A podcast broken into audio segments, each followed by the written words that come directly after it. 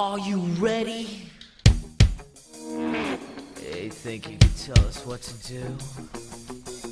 You think you can tell us what to wear? You think that you're better? Well, you better get ready.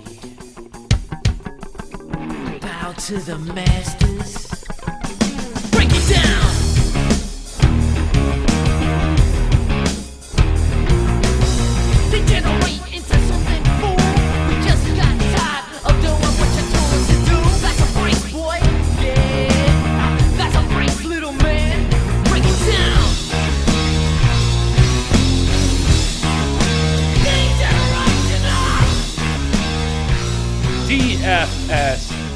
Nation, what is up? What is happening? We are on to week 13. We just got finished with this ter- terrible, terrible Bills and Patriots game. Uh, that was uh, completely boring. But never fear, we have a great slate ahead of you this weekend. We were just talking off air. There's a lot of different ways you can go. As you can tell, we are joined by another by Derek Brown again from Fantasy Pros. You can find him on Twitter at dbro underscore ffb, where he tweets out all kinds of nuggets all day, every day of certain things that I And Kev trolls me from the from the main account. I do, I do. It's what I do. But Maddie is in San Diego. I think he's in for the King of the Beach or whatever it is.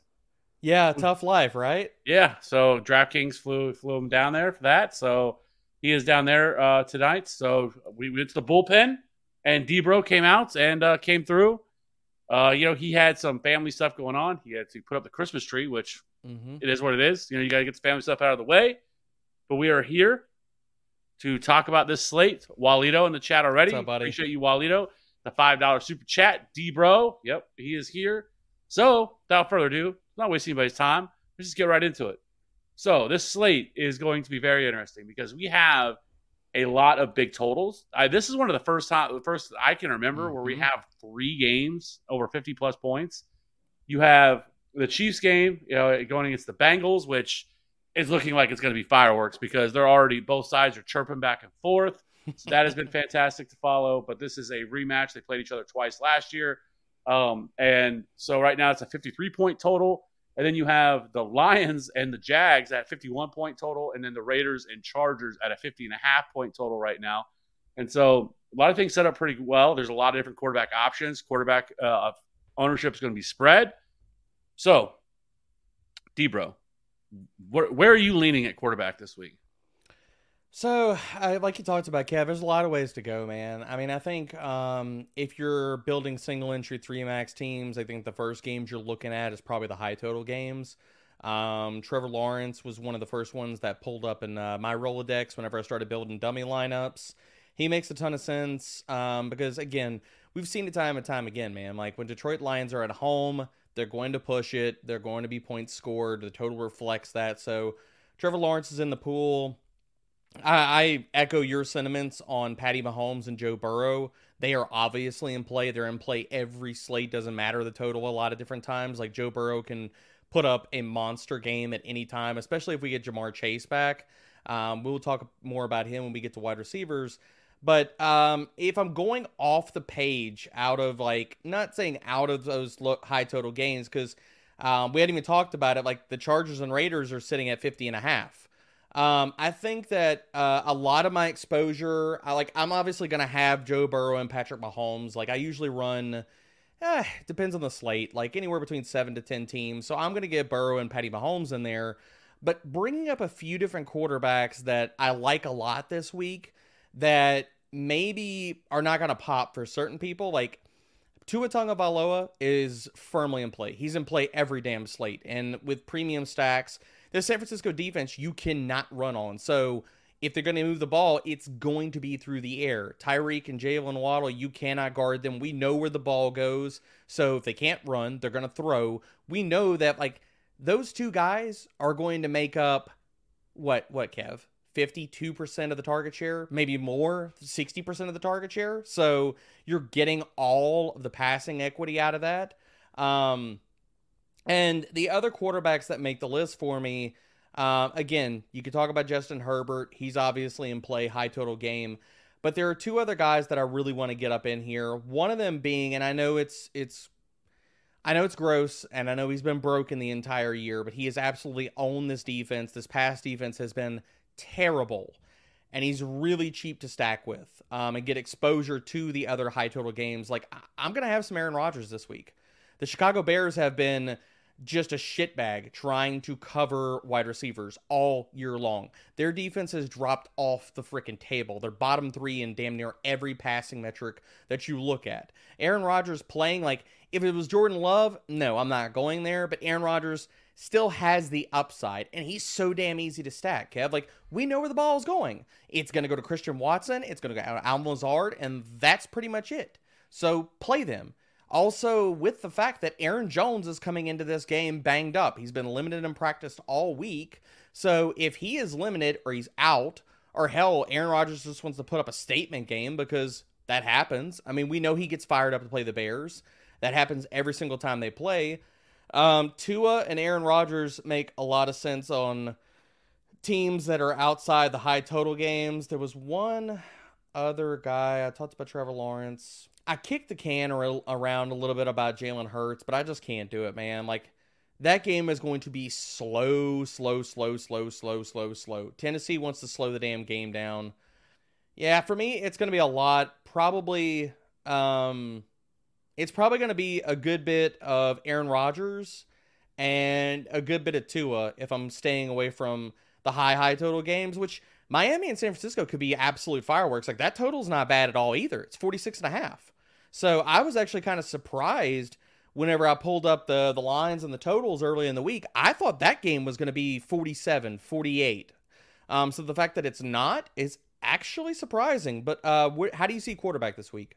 Yeah, I mean, I'm somewhat. I mean, I'm somewhat similar to you. I mean, obviously, you know, the Patrick Mahomes, Joe Burrow, like the, that. Mm-hmm. And I mean, the fact that you could play Patrick Mahomes at a, like, well, he's looking like five to six percent ownership right now It's crazy. is is just absolutely ridiculous, right? This game could just go absolutely nuclear with Mhm. these two offenses here, and uh, Patrick Mahomes on the year. I mean, he, he's he's been insane. He has hit, uh, you know, the 300 point bonus or 300 point, the 300 yard bonus uh, in six straight games. Uh, he's thrown two or more touchdowns in eight of 11 games this year. He's first in red zone tips, and they're also sixth in pace of play. Uh, last year, in the two games that he played against Cincinnati, uh, 200, he averaged 267 passing yards, two and a half touchdowns, and averaged 22 DK points. Now, a lot of that was because in both of those games, they got up early and kind of took their foot off the gas in both of those Mhm. games. They did the same thing in the playoff game. Uh, they got up, I think it was 21 to 3, I think, going into halftime, and they kind of just coasted from there. And, you know, obviously they fell apart at the end, but and and lost that game. But, uh, you know, th- this slate lo- or this total looks amazing that they have the highest applied point total on the week. And if you're going to tell me I can get Patrick Mahomes at 5%, I mean, I am going to be there all day. Now, the Bengals have done a good job. I really don't care what their defense does. This is Patrick Mahomes. They, makes been bad every since Awuzie's been out, man. They're not the same defense, so I'm totally with you, dude. And uh, that game is also super freaking interesting because Joe Mixon's been limited in practice all freaking week. He might not be back. So while it's looking like a lot of the parts and pieces out of that game are going to be expensive, we might get some value kind of open up in that game. And not that Perine's like 5K, but he's not 8,500. Right, right. And so to me, like if I if it, I'm gonna be it's gonna be I'm gonna be hard pressed not to have a lot of this game, whether that is through mini stacks, whether that is through you know Mhm. straight up game stacking. Because if, if ownership's gonna be spread out as much as it is, it's really not a bad idea to just uh, completely game stack some of these games because I, I think that could be a way. You know, obviously you, can- you take something down, and so I like Patrick. Mahomes. Yes, he's eighty three hundred dollars. He is very expensive. He's the most expensive quarterback on the slate. Travis Kelce is seventy nine hundred. You know, most expensive tight end on the slate. But his other pass catchers aren't expensive. Like Juju Smith Schuster is not expensive. He's only fifty seven hundred. Um, you know, if you want to go with you know some other some of the other pass catchers, you know, Skyy Moore continues to kind of build out a little bit a bit of a opportunity. No Mecole Hardman's still there. Darius Toney, I don't think he's going to play.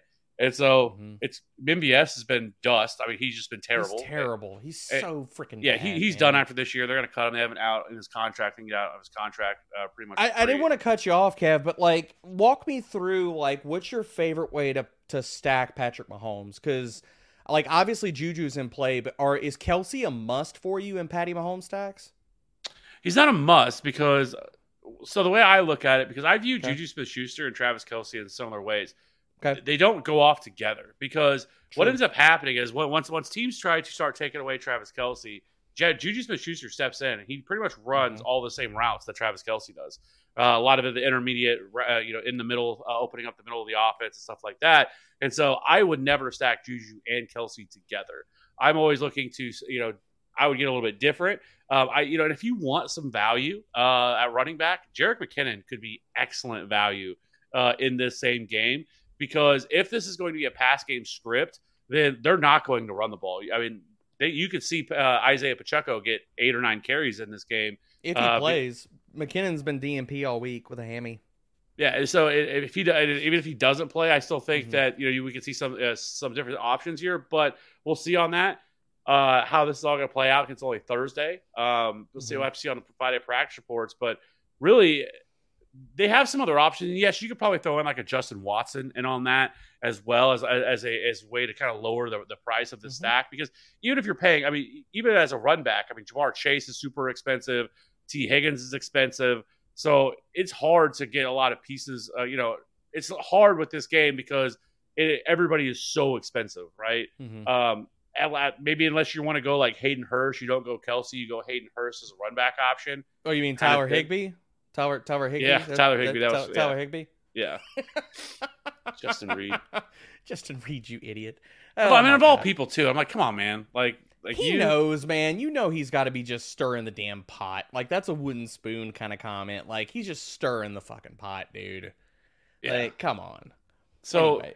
for me, th- that's the way that I would play it. Um, I'm not playing those two together. I would set some sort of rule that I'm not going to play those guys together. I'm going to just play them like it. separately, and then I, you know, like I said, I want to mix in some of their other wide receivers uh, that they have because they do tend to spread the ball around quite a bit.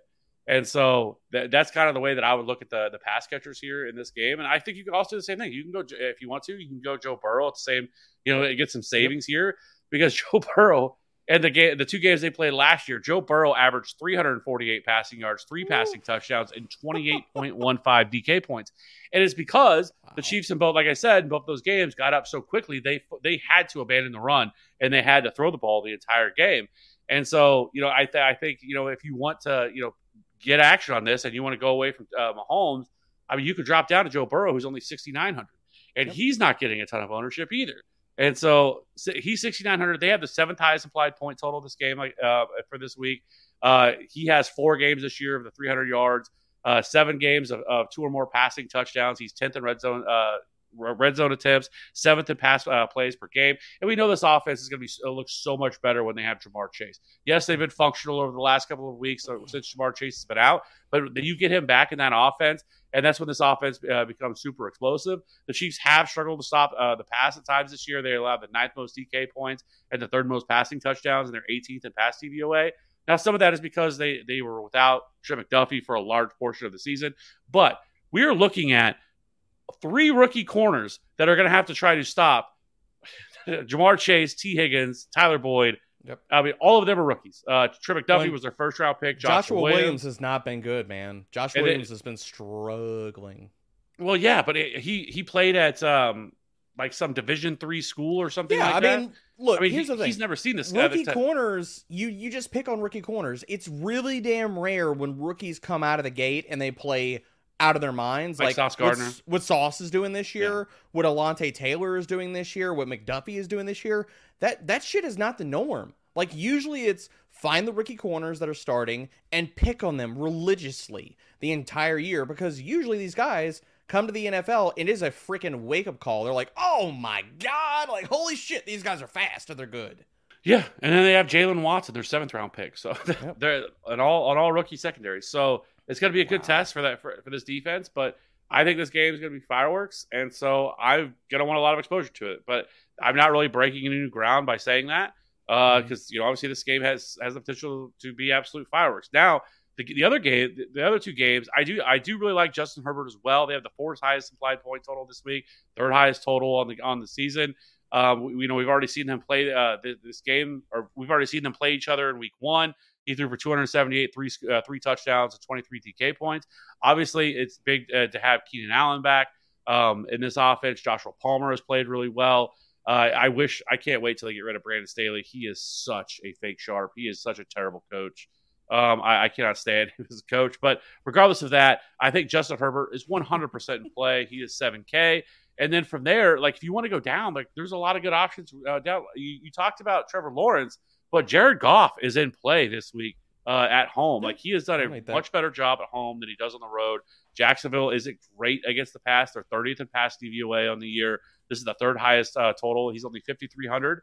Um, you know, he doesn't offer a lot. He's only has two games this year over 300 passing yards, but he does have five games with two or more touchdowns, and they're a fourth in pace of play this year. He's also 10th in deep ball attempts. I was hoping Jameson Williams would return, but that does not look like it's going to be the case. But I was actually surprised that Jared Goff is ninth in passing yards and ninth in passing touchdowns on the season. I that's not something when I was looking at his numbers because I don't really Yeah. look at Jared Goff a whole lot. Uh, I was surprised he's played pretty well. You know, Amon-Ra St. Brown, I think, is, is somebody you can easily stack him with um, Mhm. in, in that game. And I we'll get to it. We get to the running backs. Yeah, we'll But- get to um. There's there's a really cheap wide receiver that I want to play out of that game too. So we'll we'll get to it. But um, before you get to the rest of your quarterbacks, when I was writing that game up for the primer, the thing that stuck out about that game and why I wanted to get exposure to it is just the first thing you talked about, Kev. The Detroit Lions pace of play has gone up a ton over the back half of the season. Like they're they're top 10 in pace. And Jacksonville's been running really fast all year. So if you're looking at one of these high total games that could stick out that could run one massive shit ton of plays, like it doesn't look super super sexy, but the total's high and they really could run a ton of plays.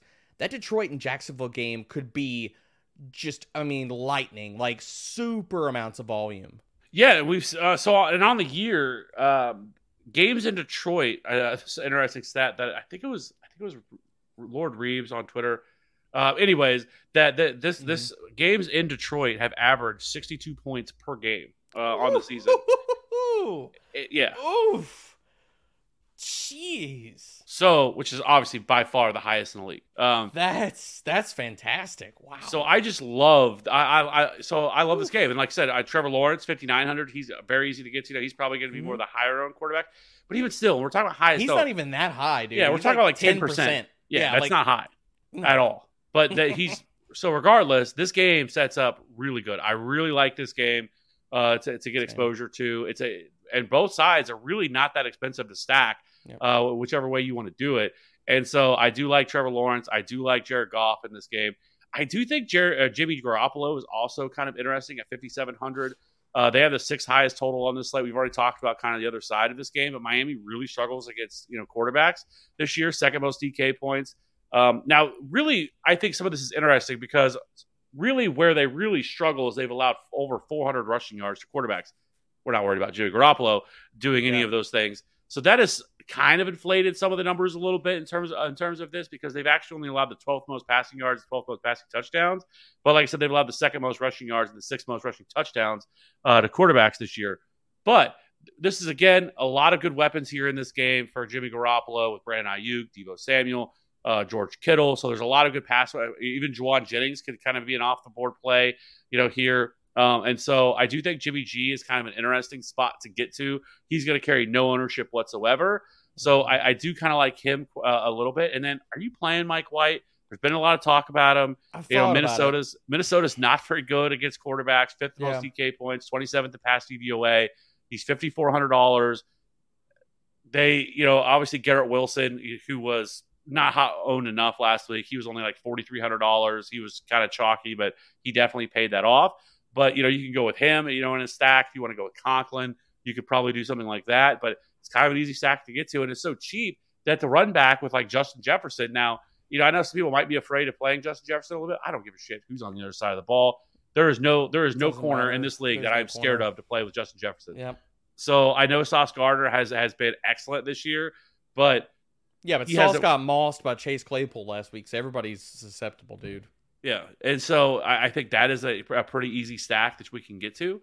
Um, there I like the Mike game. White call. Um, I forgot about him. I looked at him earlier in the week. Um, my only thing with Mike White, and uh, the reason I, I think he is he's in play, and I, and I do like that call, Kev, is that the other part about some of these games is I really like it when teams and quarterbacks are put in situations where they can't run the ball, and we see like whether a team is a pass funnel or a run funnel or what have you, when teams are backed up and they can't run, so they're going to have to pass. Like for me, that also offers the ceiling or how are these teams going to move the damn ball? Okay, well, they're going to have to throw, then the quarterbacks are that much more in play. Or maybe that hires, you know, raises their attempts, raises their ceilings because they can't run the damn ball. And that's what leads me to Tua. But that also leads me to Mike White. Like Minnesota has been a really, really good run defense outside of like getting just ripped to shreds by Dallas.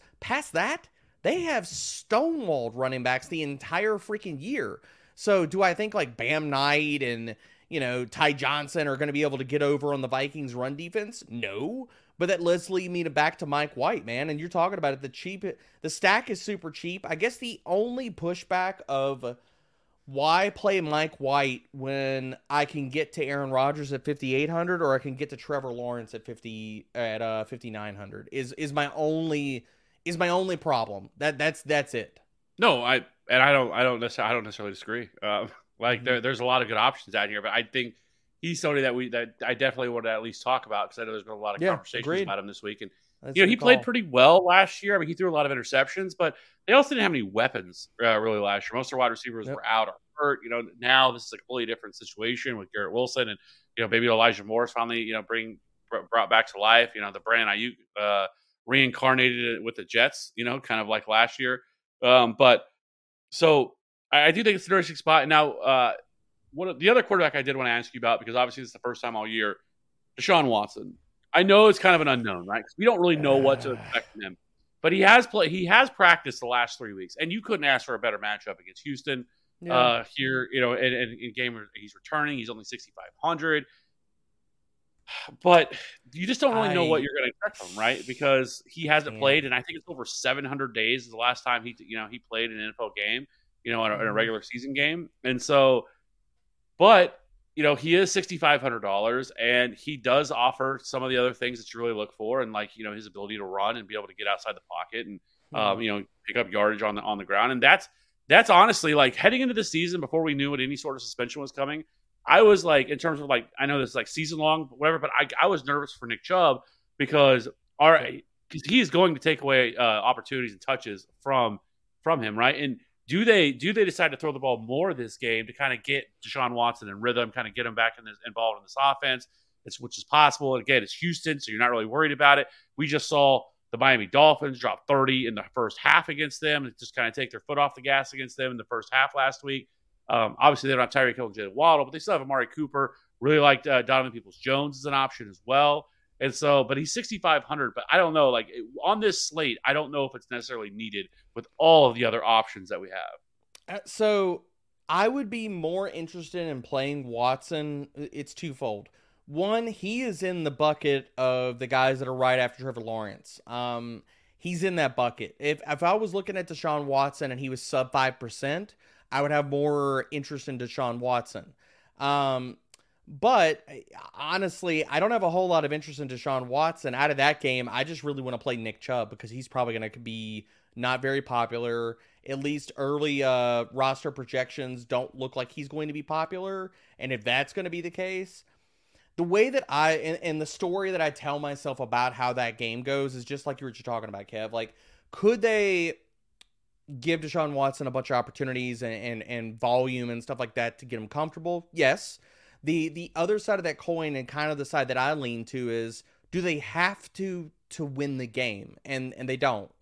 Like so for me, I'm like they could just feed Nick Chubb, let Watson get his feet wet, like let him get, you know, 20 something, 25 attempts, like whatever, and just lean on Chubb. And it's not like Houston's going to offer you a lot of pushback on the other side, but for Kyle freaking Allen, you know? So the other side of that is, is I think that the game script on that game is really tentative and easy too for it just to be a Chubb game. Like, say Houston comes out and they and Allen throws a pick six, or they go two and out, and Cleveland is all of a sudden up fourteen to nothing with like eight minutes left of the first quarter, then Houston, I mean Cleveland's probably not going to let Deshaun Watson push the ball and things like that. So I think for me, out of that game, it just leads me to more Chubb. I just don't think you have to go to Watson. Like if this was a different slate, like either we had bye weeks or more condensed or not as great options or Watson was going to come in sub 5%, I'd have a lot more interest in him. But eh, on this slate, I just don't feel like you need to go there. Yeah, that's kind of how I feel too. I mean, if you look at, I mean, he's 6,500. He's 400 less than Joe Burrow. You Yeah, know, that's crazy, Slightly man. lower than, uh, you know, a little bit more than Ju- Justin Herbert. Like, and then like you like you mentioned, I mean, then you have Trevor Lawrence right below him, Aaron Rodgers, like you mentioned. You know, I just think he's kind of in that spot. Like, so when there's so many other options this week that you can get to, why go to Deshaun Watson when I don't think it's really needed? Like he's to have to put up 30 or 35. Like if Burrow Burrow's to have to fail for Watson to be the play in that price range. Like he'd have to put up 30 and Burrow has to put up 20 to burn me. And I just I, I, I don't see that in his first game back. If he puts up 20, okay, great. But if Burrow puts up 25 or 30 in this game, then you're going to say, "Well, shit, I should have played Burrow."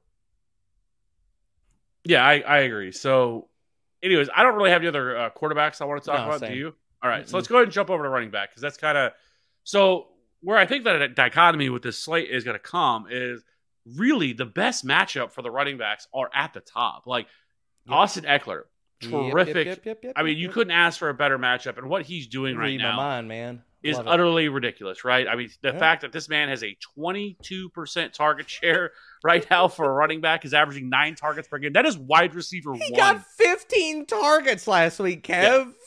15. and he's still se- he's still second red zone tou uh, touches as well, playing almost se- getting seventy percent of the opportunities. And then you get the great matchup against the Raiders. The Raiders allow Yep. the fifth most uh, DK points, but they also allow the most receiving yards to running backs, the third most receiving touchdowns, and twenty third in rush DVOA. And so this is such a incredible matchup for Austin Ekeler. He's eighty five hundred. But then you have Nick Chubb, like we just talked about. Nick Chubb is in an incredible spot. Houston is terrible against the run. I was actually shocked that Miami had no desire to run the football in that game.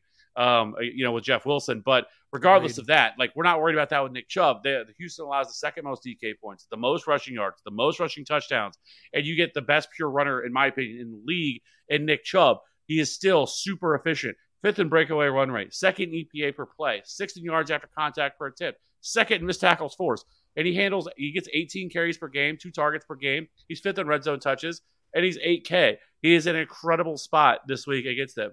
You know, we talked about if if, if Aaron Jones if Aaron Jones can play, in my opinion, sixty nine hundred dollars, great spot. Chicago terrible against the run. I mean, they're terrible against everything, but they're also terrible against the run.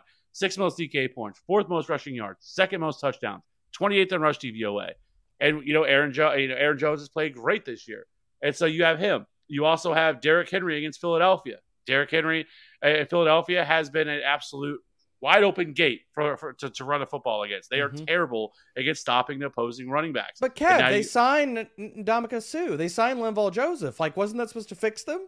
yeah, it, it hasn't fixed a goddamn thing. No, no, it hasn't. And then we get Josh Jacobs, who is coming off a monster performance last week, fifty one point three, Jesus. like just absolutely torched Seattle. But then he gets to play Ugh. the the Chargers, who are incredibly bad against the run. They allow everybody to run all over them, and he is still too cheap at seventy nine hundred dollars. The guy's at, like play, he's getting like eighty five percent of the opportunities. They're utilizing him in the passing game, so it's not even like he- he's just he's just being utilized as a runner and he's been incredible this year. Like I hate to say it, I was near, you know, and again, it's season long. We all Wasn't were. really looking uh, really fine, high on him when he We came in. Uh, completely missed on that. I will take I'll take yell on Oh, yeah. all day. We all were. Yeah. I, I, I would love to go and find if there was one person out there that was saying, you got to draft Jacobs. There was nobody. Nobody, Kev. Nobody was out there being like, all right, Josh Jacobs bandwagon, baby. Come on, hop on. Like, no, there was nobody out there saying that shit.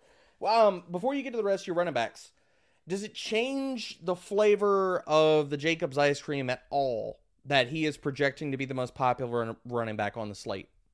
I but the thing is though, like no, I mean I, I don't I- think you I don't think you have to get there. Like I, I don't because No, there are I, agree. I agree. there are running backs that are in his same price range that are ju- that are in just incredible spots as he is. Yep. Like I said, to mm-hmm. me, it's Austin Ekeler. It's you know you can make a case for Derrick Henry, which I don't love playing a, a whole lot, but he's still eighty one hundred dollars. And then you have Nick Chubb, like Josh Jacobs, like all of those guys are just incredible spots. And then Aaron Jones would be the other guy, you know, kind of in the more expensive range of guys that are, that are in just great great spots this week, right? Now we do have Mhm. some value. I think we could get some value to open up. We if Najee Harris misses, value. right? If Najee Harris misses, Jaylen Warren becomes such an incredible play at forty nine hundred dollars. Will you just lock him? Like if he if Najee is out, would you consider locking Jaylen Warren at forty nine hundred? Because I've I've I've kicked it around, dude. I think I think you kind of have to. So if you look at Jaylen Warren, get all the freaking work. Benny Snell is banged up too. Like he's gonna get all of it. right, and, and and Atlanta is bad against the run. They're twenty fifth in rush DVOA. They allow the eighth most DK points. So it, it's a great spot. So I guess Awesome. that's how you can kind of mitigate this, and and with being able to get one of these expensive running backs in is dropping down and getting some of these cheaper running backs into your into your lineups. But I think that's kind of going to be the bill that everybody goes with. But Mhm. regardless, you know, we've seen a lot of chalk just hit this year, right? Like, and so you know, Yeah. you can get a little bit different in other uh, some other spots. But Jaylen Warren, he's forty nine hundred dollars. This is going to seem thin, but I want to know what you think. Fifty two hundred dollar Kyren Williams. Oh shit, you mother Damn you, cat. Oh no. This is not thin at all. Shit no. I love this play. I love this play. You go ahead and spit your reasons and I'll give mine because I okay, there are two ways on running backs that I'm I'm I'm figuring out how and I'm to have builds with both, okay? I think that if we get the value to open up, I think that you go with the three running back build and you can stack three running backs for cheap as shit. Um, with Jaylen Warren being one of them, Kyren Williams being one of them, and the other guy is Brian Robinson. Because if Antonio Gibson is going to miss versus the, the New York Giants, who just made Ezekiel Elliott look like the ghost of Christmas past, um, I really like all three of those dudes. I'm not even talking about Samaje Perine if Mixon's out and stuff because we still don't know.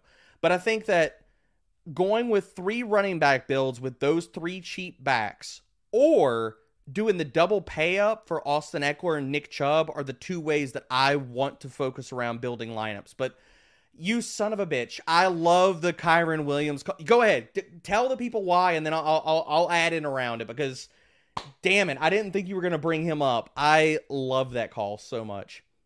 Well, first of all, you have Cam Akers who didn't practice today. Now it is an illness. We'll have to see mm-hmm. if he played. But regardless of that, he Yep. still played. Kyren Williams played 71% of the snaps last week. And I don't think people really realize that. He also ran a route on 53% of the dropbacks last week. Uh, saw three targets. But Seattle's terrible against the run. They allow the second most DK points. They're 20th in rush DVOA. They're not very good against the run. And so, r- regardless, he's game script proof because even if they get down, they, he still is going to be involved in the passing game. He's, he's the best. He's the best pass catching running back they have, and you know they really like Kyren Williams. And if Ca- Cam Akers misses, who else are they going to play back there? It's going to be nobody else. And so the Rams defense is still good enough to keep them in uh, keep them in games. Like we saw it against the Chiefs last week. You know, the Chiefs went very vanilla. They didn't really have to do a whole lot, but still, they did a pretty good job of, of really limiting a lot of things they wanted to do. And so I think Kyren Williams at fifty two hundred dollars, if he's going to play that many snaps, to get that many opportunities, I mean, you could be talking about fifteen to twenty touches for him. Yes, it's kind of gross because it's the Rams and everything else at a super low total, but he doesn't have to do a ton to be able to get there at fifty two hundred dollars. No, he doesn't. He So- doesn't. I, I think I just think he's kind of an interesting play. I I love that call. Um, I've been staring at him because the other thing that we, we haven't brought up yet is that Seattle is bottom five versus receiving backs. Like last year, they were legendary bad. Like I'm talking about if you were to go back, um, because I did the last 10 to 12 years, Seattle was one of the only defenses last year that had given up a thousand receiving yards to running backs on a season. I think it was in the last 12 to 15 years. That's how bad they were. And this year, they're a little bit better. They're still bottom three. Bottom three, Kev. Like Kyren Williams could legit get 20 to 22 opportunities in this game, half of them coming in the and through the air. Like Los Angeles did not throw the ball a ton. And I'm not saying they're going to throw the ball a ton this game, but Kyren Williams could just be fed checkdowns for days. Like he could lead this team in targets. That's not insane to say. Um, especially if Cam Akers misses.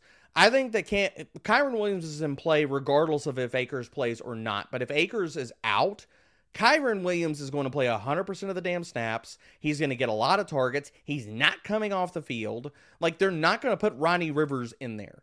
So, I I just I, one of my favorite mini stacks of the freaking week um is Kyren Williams and Tyler Lockett. So I I freaking love it. It's going to carry no ownership. Nobody is going to be on Kyren freaking Williams. Right now he's projected to be sub 5%. He's probably going to sit around 2%. Like even if Cam Akers rules out, he's not going to get steam. Nobody is going to want to play this dude. Um so I I love the call, man. I absolutely love the call. Um some other guys that I think make some sense, like we still don't know about Travis Etienne. He's been limited all week. I don't know if he plays. We'll see. So maybe we get JaMycal Hasty that opens up. I'm not going to play Bam Knight for all the reasons that I talked about, um, because I think that's just it's a trap. It's an absolute trap. Um, whether they have James Robinson active or not, Ty Johnson is going to factor in, or just like I talked about, it's a horrible matchup on the ground. And for every good thing that Bam Knight did last week, it was against the damn Bears. The Bears. So you could do everything you want to against the Bears. You could pass on the Bears. You could run on the Bears. You could do whatever you want. Doesn't matter. So the fact that Bam Knight looked really, really freaking good versus the Bears does not really matter to me. Um, but I, I, I love the Kyren Williams call. Um, absolutely love it. I think that if I'm looking at tournaments, the two ways that I'm approaching running back, um, depending on my stacks, um, like if I'm going with a cheaper quarterback, I think I'm going to try to wedge in Ekeler and Chubb. If I'm paying up for premium stacks, I'm probably going with a three running back build, and that's going to be Kyren. If Jaylen Warren war- uh, opens up, it's going to be Jaylen Warren, and it's going to be Brian Robinson, and I'm going to have a shit ton of Brian Robinson, dude. Like Right now, he is projecting sub 5% right now. I don't think that that holds, but I don't think he's going to be chalky. I don't think he's going to be the highest uh, rostered running back on the slate, and I don't really understand it, honestly. Like, you look at his his production over the last few weeks, he has gotten more elusive as the season has gone on. Now, whether that's coming off of like extra time to get, to rehab himself, get stronger, get back from the gunshot wound, things like that, I think it's possible. The other part about it is they're just feeding him the damn rock, and we saw him get work in the passing game last week, and it's not just oh the two targets. I don't I care about the two targets, but I don't really care about it in the sense that like he ran nine routes versus Antonio Gibson's 14. So that margin is closer than it has been for the last few weeks. If that, even if Gibson is active, Kev, if that flips, Brian Robinson could be a workhorse. If Gibson is out, he could be a damn bell cow at 5,300. Yeah, I, I don't mind him um, either. I, I think that he is definitely a play, especially against the Giants. Giants' run defense has been really bad for most of the season. That's so bad. And so I do like that. Now, I, I do want to say this. One, I it really bothers me people call Zonovan Knight Bam Knight just because I, Zonovan's such a I mean, it's such a badass. Like Zonovan Knight. I like Zonovan Knight. I like and then, but everybody keeps calling him Bam. I'm like, I'm like, Yeah. Bam Knight does not sound nearly as good as Zonovan Knight, in my opinion. it sounds like uh, it reminds me of Bam Bigelow, the uh, the flame-headed uh, wrestler back in the day. that or Bam Morris back in the day that played. Oh, Bam! Good lord, Bam Morris. Yeah, Talk about talk about plotters. That was BenJarvus Green-Ellis before BenJarvus Green-Ellis was a thing.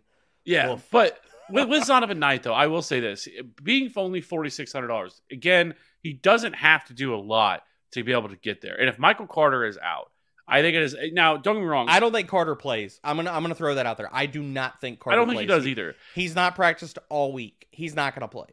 and I I feel like Ty Johnson got a little bit more run, especially down there in the stretch, was, because they were whooping. The, I mean, they, they they just started. They opened that game up on them against the Bears, and I don't think they Mhm. really had to do a lot. But he still played fifty percent of the snaps. He saw three targets, and Zonovan Knight is a terrific pass catcher out of the Yeah, back. pass catcher. Like like that was one of the big things that whenever he was coming out. And so Mhm. I think it's possible that, that even if he can't get a lot going on the ground, I still think you could see where he maybe gets five or six targets in this game. We talked Mhm. about how bad they are against uh, you know you know against, the pass, and so I don't mind Zonovan Knight. It, it's really going to depend on what his ownership would be. If now if he got chalky or something like that, let's Mhm. say some of the other a little bit of the other you know especially like let's say Najee Harris plays, or we get reports that Benny Snell is going to be the lead back, or something different happens, and, Zon- and Jaylen Warren just doesn't, you know, isn't that guy either. Then Mhm. I don't mind taking some shots on Zonovan Knight. Uh, he's forty six hundred dollars. He doesn't take a ton to get there, but now if he got chalky, that's a completely different conversation. Then I probably would, whether I'd probably jump off of it because I don't think he has some like incredibly high ceiling, but he doesn't need to at forty six hundred dollars either. but I will agree that I think some of the other guys that are around him, like if Jaylen Warren's the running back lead right back, by far and away, he he is a better option than what Zonovan Knight is because of just he's a great pass catcher. He's probably going to get 80, 90% of the touches in the backfield anyway. Uh, you know, it's a great matchup. Everything else aligns. So I do, but I just with Zonovan Knight, I do think that he makes some sense at being the cheapest running back I think on this slate that you probably could play. My only problem, and, and, and let's just play hypotheticals here. Like, if Travis Etienne plays, do you are you going to have any Travis Etienne? If he's active, like let's let's play the the because so this slate, and, and we're talking about this on a freaking Thursday, and the, let me just throw this out. Right in the primer this week was a lot of fun. Can I tell you? There's like six backfields where I'm like, I don't know who the hell was playing, so you know what the hell.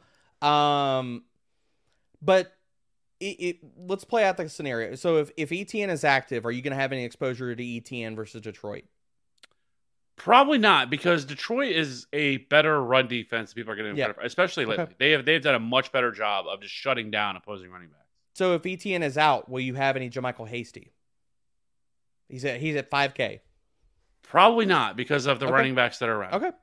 And and that's kind of where I go with with Zonovan Knight is is that it's hard for me to press the button on him with the looming specter of James Robinson, assuming Robinson's active. If Robinson's out, then it's it's still I guess it's hard for me, Kev, to press the button on Zonovan Knight, only in the sense that I'm gonna tilt my freaking face off when Ty Johnson gets red zone work. Whereas, like, if Jaylen Warren is the guy, I can play him and he's gonna get all the touches. If um Kyren Williams, if Cam Akers plays or doesn't play, I still think Kyren Williams is the guy regardless. So Kyren Williams gets all the touches.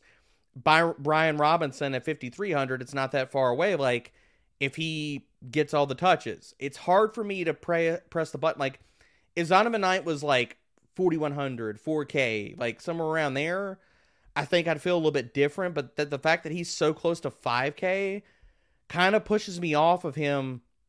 And a lot of it comes down to is we have so many good running back plays that honestly nobody is on, dude. Like I'm looking at roster percentages. Brian Robinson, sub 5%. Kyren Williams, sub 5%. Jaylen Warren, sub 5%. Now, uh, obviously, we don't have the full rule out of Najee, but even if that happens, I still don't see him getting chalky, like over the moon chalk. I think he could get to like 10, 12%. But I mean, still, like, I don't give a shit at that at that spot. Like 10, 12% is whatever. Like, I, I don't care about that. Oh yeah, no, I, I don't either. Um, well, you know, here's with another super I chat. Now, it's it's an interesting because I I kind of thought about it myself before, before this, Mm. like as I was kind of going through everything today. Like he's sixty two hundred dollars. It's not crazy, and I agree. The Packers have been terrible uh, against the run this year. I mean, Yep. uh, you know, we just saw what you know Miles Sanders uh, was able to do, and and Jalen Hurts for that. I'll matter. tell you but- why I can't Walito after Kev goes. but their offense is so one dimensional. I and, and honestly, if they don't, if if Justin Fields plays and he's not able to run the ball like he has been before, because I honestly don't. Even if he does, like even if he is healthy, it really, really limits David Montgomery's upside, right? So there's two factors. If if if David if if Justin Fields plays, then uh you know what what the problem is that he he's practicing in full and that that is kind of interesting to me because and they did say afterwards that the injury wasn't as bad as they thought it was going to be and so So If he's- so if he's will you have back Justin Fields? I guess kind of going back to quarterback for a second.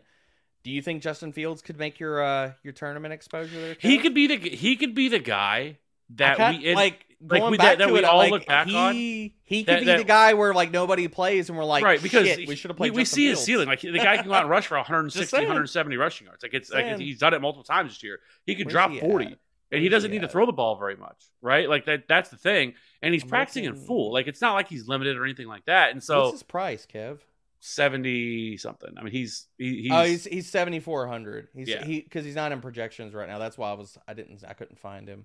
yeah he's not um, he's not cheap but He's not going to be he's not going to be popular though. But if, and if you but if you want if you wanted to, I, I don't think you need to. But now I mean now without Darnell Mooney, I mean if you wanted to play Chase Claypool, you can. I, I don't think you. I think you just play him naked. Like I just don't I don't could, think you play him with could. anybody. You could.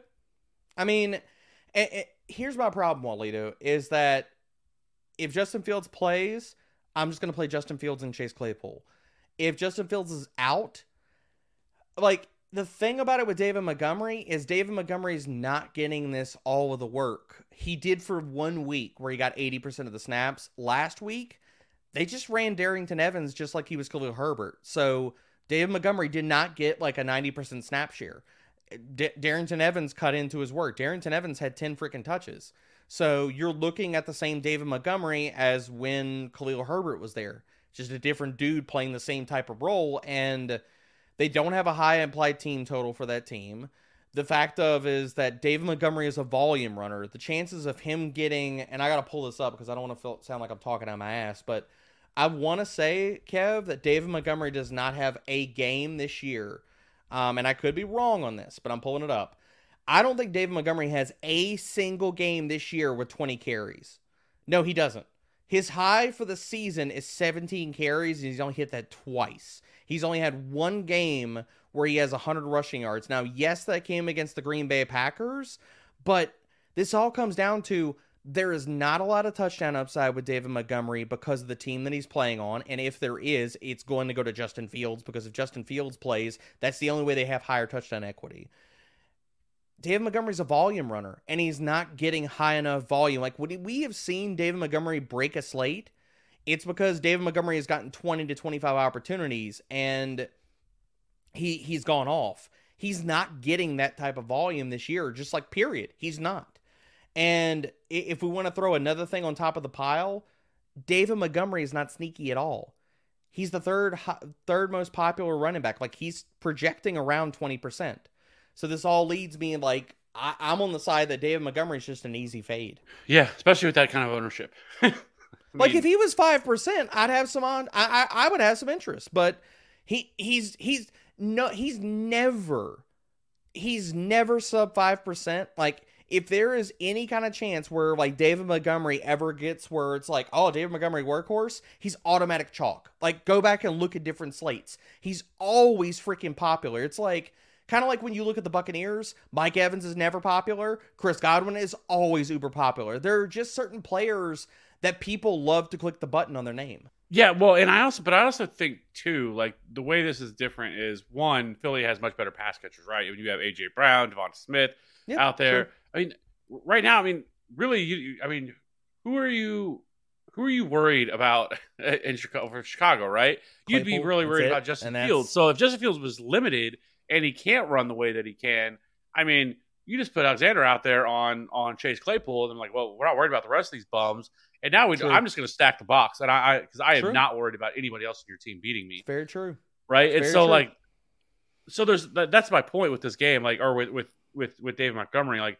I just don't think it, like when I first started looking, I was like, "Oh, that's interesting," especially against Green Bay. We just saw what Green Bay did, but mm-hmm. I think mm-hmm. that's why everyone's going to do. Everyone's going to chase what just happened last week with them, with Miles Sanders and you know Jalen Hurts. But that is a completely different offense and are not one of the best, one of the better offenses in the league versus yep. you know what the the Bears. And so really the engine, you know, with, with, the Bears offense and when they look so so good was Justin Fields racking up 150 rushing yards a game. You know, it wasn't it had nothing to do with Great. David Montgomery. Yep, I, I don't disagree at all, man. And that this it's just year over year there's certain teams and certain players that kind of get the steam and get the pub it's like play the running backs versus detroit play the running backs versus houston play the running backs versus the packers play david montgomery um you know play joe mixon whatever you know what i mean like or it's just certain players people love to click the name on it um so i i can't um before we get up out of running back kev um one other guy I want to get get your thoughts on here is uh, Dameon Pierce going against Cleveland. Thoughts on him? He he's projecting as the second most popular running back. I don't really give a shit. Like I think he and, I didn't bring his name up, but he's 5900. He's in that bucket of like 5k guys that if I'm paying up for stacks, he makes a lot of sense on like, all right, I'm going three running backs. Um Dameon Pierce, yeah, let's go. I am shocked that he is coming in, especially in the last two weeks that he has scored. I think less than ten DK yeah, points combined. I think he's got am like shocked 15 or 15 or 18 carries total. But I get it because Miami, or excuse me, Miami, Cleveland is so, so bad, bad, against the run. Yep. And so, like, yes, like there's there's like the range of possibility that that Dameon Pierce at 5900 could score 20, 22 DK points. There's also the range of possibility that he scores six. Right. Yeah. It really just depends on the game script of this game. What happens if they?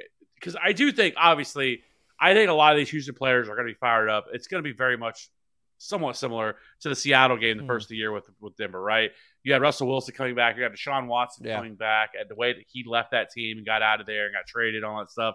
I am sure that that place is going to be rocking because Deshaun Watson's coming back. I am sure that the Texans are going to just this is going to be their Super Bowl. They want to destroy Deshaun Watson, I, I would imagine. So it is definitely possible, and especially with Deshaun Watson coming off of having played in forever, that this game script can stay very close. And we've seen when that happens, Dameon Pierce is very good. The problem with Dameon Pierce isn't Dameon Pierce at all. And that's Yeah. kind of what I like I've talked about with him, like like season long stuff that we do um, on our other channel or on you know on the channel. And because he's still seeing 73% of the opportunities. He's still getting almost 19 touches per game. He's 10th in red zone touches. He's been efficient, 11th in yards after contact per attempt, third in missed tackles forced, 19th in yards created per touch. Like he's still been really good. None of this, none of this is his fault uh, of what's happened. But this team is so bad. Their offensive line has struggled. They're they have no weapons. They have Kyle Allen at quarterback. I mean, they missed him multiple times last week on checkdowns that he had tons of space in front of him, but he overthrew him. How you overthrow a guy that's three yards away from you, I don't know. But that's probably why Kyle Allen's a backup. You know, and, and so like th- that's the problem with me uh, for me is that like he's he's Mm. very volatile. He could be the guy that you needed for this slate because of his price, because fifty nine hundred dollars is incredible. But he also, if he's going to be second highest owned, could end up being the guy that you should have faded and you know ends up killing you. The more and more I look at it, man, the more and more I think I'm just gonna fade Dameon Pierce. The fact that he is he's semi popular, and I guess what I'm gonna come back to, Kev, is what does Dameon Pierce have to score to burn me? Well, I, I, I guess it's twofold. The other running backs in that price tier, like the Brian Robinsons that I've talked about, um, Kyren Williams, all those other guys got to fail. One. Number two, if they don't fail, then Dameon Pierce has to put up what 25 or 30, like really like hit 30 to burn me. If the other guys put up 20, I don't really give a shit. Like if they if, if they put up 20 to 22 and Dameon Pierce puts up 25, so what? But if they eclipse him, and I guess like looking at his game logs, because as good as he has been this year, this is his his DK point totals, man. Um, since he took over the lead back job 18, 28, 20, 15, 14, 16, 13. Before the streak of bad games, like 13 to 17 points, I don't care about. Like that at 5,900, that ain't doing it for me. Like that's not enough to take down a damn tournament. Like, not considering you could play a wide receiver in that spot, not considering the other 5K running backs that are yeah, I mean, the more we talk about this, I, I'm gonna I'm gonna fade Dameon Pierce. Yeah, everything else aligns. Just so many different ways that this could go bad. He just doesn't Um, have a ceiling, man. And honestly, you know, if like like more I think about it, like if if Jerick McKinnon doesn't play, Isaiah Pacheco at fifty seven hundred dollars He's becomes a good play. really good play because He's a good play. He yeah. would be the pass catcher. I think that, that what they would use him as. That he would be the third down guy. He would get And all those. Sure looks. as hell won't be Ronald Jones. That's for No, damn. we don't have to worry about sure. that. Now it's possible that hands. maybe they bring up Melvin Gordon. I I- I-. I don't. Melvin, I- Melvin Gordon is a freaking slug. That dude is Latavius Murray. ba- Like like he he's terrible, man. right. I don't think they will because they just brought him in. Yeah, I don't think they will either. So I don't think you have to worry about that. And so as long as that's not the case, and if, and if Jerick McKinnon does miss, fifty seven hundred dollar Isaiah Pacheco could be a great stacking option with Patrick Mahomes. You go him, you go Pacheco, and then you go you know Kelce or, or, or Schuster, and now you get all the touchdowns in that game. Uh, I'll bring up one other guy uh, before we move over, unless you got any anybody else. But uh, if Mixon is out, I'll have a shit ton of Samaje Perine at 6K. Like we know he's going to get all the work. He's going to get the passing work. Kansas City has been up and down versus the run. Um, but really, I'm playing Perine for two reasons. I'm playing Perine in a fantastic scoring environment, and I'm playing Perine because Kansas City struggles versus pass catching running backs. So Perine's gonna and P. I think that P the, the narrative on Perine is very very different, and honestly, it's wrong. Like people look at Perine as he's a slow, can't Grinder. break tackle, like he's terrible. That dude has been efficient as shit with every opportunity. Like if you look at yards after contact per attempt, elusive ratings, he is near the top and he kicks Joe Mixon's ass in all of those metrics. Yeah, and they he saw seven targets last week, you know, and you know, and so I mean at six K, I mean and like again he's already shown us like Samaje Perine. What did he score the game where he got three tutties? He he's already shown he's already shown us he has a thirty point ceiling because he's done it. We've seen it already, Kev. Yeah. So no, he's a, he's not a bad play. And again, nice leverage off of, you know, Dameon Pierce. So Yep, Um, agreed. yeah. And so and then Walito uh want to know about Kenneth Walker. I it's not a great I it- can't. yeah, the Rams have been really good. That's the only thing they do well is stop the run. Uh, even with Aaron Donald out, that's the only thing they do well is stop the run. Yeah. So I agree. So let's jump over to wide receivers. We're almost an hour in. We haven't got to wide receivers yet. So this is this is going well. this probably be going faster if we actually had three guys, man. Maddie would be like pushing us forward, dude. Yeah. Oh, yeah, that's true. So, all right. So, wide receiver this week. Again, I think this is very much going to be a part of your stacks. Um, yeah, but, you know, we, a lot of narratives this week. We get A.J. Brown returning to uh, Tennessee. Mm. I think he could absolutely smoke them. He's going to be even more motivated than, than normal after they traded him away. He's 7,800. But, you know, to start off the top, it's Justin Jefferson, 8,900, Tyreek at 88, Davante Adams at 87. Then you have Ja'Marr Chase, who will be back for this game at 79. 7,800 AJ Brown, Jaylen Waddle, 7K, Tee Higgins, 72. A, uh, Amon-Ra St. Brown, Sun God is 71. And then the 6K wide receivers are DK Metcalf, Deebo Samuel, Keenan Allen, Amari Cooper, Christian Kirk, Devonta Smith, Brandon Aiyuk, and Tyler Lockett wraps up that range. And so if you're going to pay up at wide receiver, what wide receiver do you want? Uh, I think the guy for me is is Tyreek Hill. Like, I, I I look at that game and that game screams like that could be the game to shoot the hell out. Um, and and we Kev, we still have not seen, and I, I'll go back uh, a, a second to Chubb. We have not seen Nick Chubb like a Nick Chubb s game of like 180 rushing yards and three scores. We have not seen a game out of him the entire season where he breaks the slate. We haven't seen a game out of Tyreek Hill where he gets like 160 and three. It's gonna happen before we close the chapter on the 2023 uh, season. Like, it, sh- I mean, 2022. That shit's gonna happen, but we haven't seen it yet. So I think if I'm going up, Well, week Like- two, he had 11 for 190 and two, but yeah, yeah. like that was it. That was it. I think I think Tyreek Hill is the guy, man. Like as much as like you can make a case for Adams and Jefferson and stuff like that, like they're both firmly in play. I think looking at scoring environment um and just like touchdown regression because t- Tyreek still has a ton of touchdown regression coming his way and San Francisco is quietly terrible versus deep passing. I think Tyreek Hill is my pay up guy. What about you? And I well, one thing I'll bring up too, as being a uh, you know a a Chiefs guy here, is Charvarius Ward gets absolutely roasted on deep balls, like absolutely cooked on deep balls. He- Tyreek Hill's gonna wave at him and be like, "Bye, yeah, cousin. over yeah bye." over and over and over again. like he's he's terrible against deep balls. And so I mean, really, Tyreek. I mean, I agree. I mean, Tyreek. I think makes the most sense at eight hundred dollars in terms of the really top pay up guys. And then I think that would follow that up with Ja'Marr Chase at seventy nine hundred just because of his ceiling. Do you think, I think- he plays full time snaps though? That's my that is my problem with Chase. So from what I understand, he was ready to go last week, but Okay. they did not want to. Th- their whole goal was to get to this game. They thought they had enough Okay. to get him uh, to to let him go. Like he was ready to go last week, and they said no. Uh, we're we're gonna hold him out for one more game because we want him ready for the Chiefs game. Okay. And so I, I think that he will. And he's seventy nine hundred. Is pr- that's that's still for his ceiling. I mean, you could make a case he should be up there with you know the Justin Jeffersons and the Tyreek Hills. Like that's how good Yeah, he is, right? He can absolutely break this slate too at Yep. seventy nine hundred dollars. And so he is 100%. And then I also think, like I already talked about AJ Brown. He's $7,800. He's cheaper than those guys. The narrative, whatever you want to call it. Uh, but he could absolutely just crush. Uh, I'm not worried about Tennessee secondary No, uh, and anybody they have back there. they, they don't have anybody back there, and you know that AJ Brown is going to want to rub it in their faces. Like y'all don't want to pay me my damn money, eat it. Yeah, and so I think up top, those are the, those are the kind of guys that I'm looking at. But obviously, with the way we're wanting to pay up in a lot of these positions, we're going to have to find value at other places, right?